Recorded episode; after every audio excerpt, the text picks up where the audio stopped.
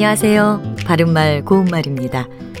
사람들 사이의 관계에서 뭔가 안 좋은 결과로 끝났을 때 깨끗하게 그 기분을 지워버리는 사람이 있는가 하면 상대에게 자신의 안 좋은 감정을 보이거나 내비치는 사람이 있습니다. 이와 같이 어떤 일 끝에 좋지 않은 감정이나 느낌을 버리지 않고 마음에 계속 품는다는 뜻을 가진 우리말 표현으로 뒤두다라는 동사가 있습니다. 뒤두다와 같은 뜻으로 많이 쓰인 표현으로 뒤끝이 있다도 쓰죠. 여기서 뒤끝은 좋지 않은 감정이 있은 다음에도 여전히 남아있는 감정을 뜻합니다.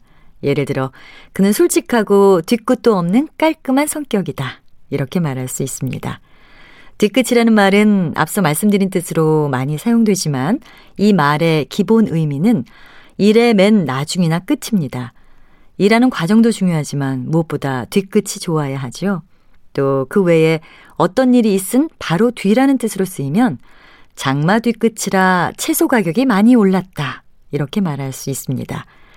참고로 관용구 뒤끝을 보다는 일이 진행되어 가는 결과를 본다는 뜻이고요. 뒤끝이 흐리다는 어떤 일의 끝맺음이 확실치 않다는 뜻입니다. 예를 들어, 그는 한 번 일을 시작하면 꼭 뒤끝을 봤다.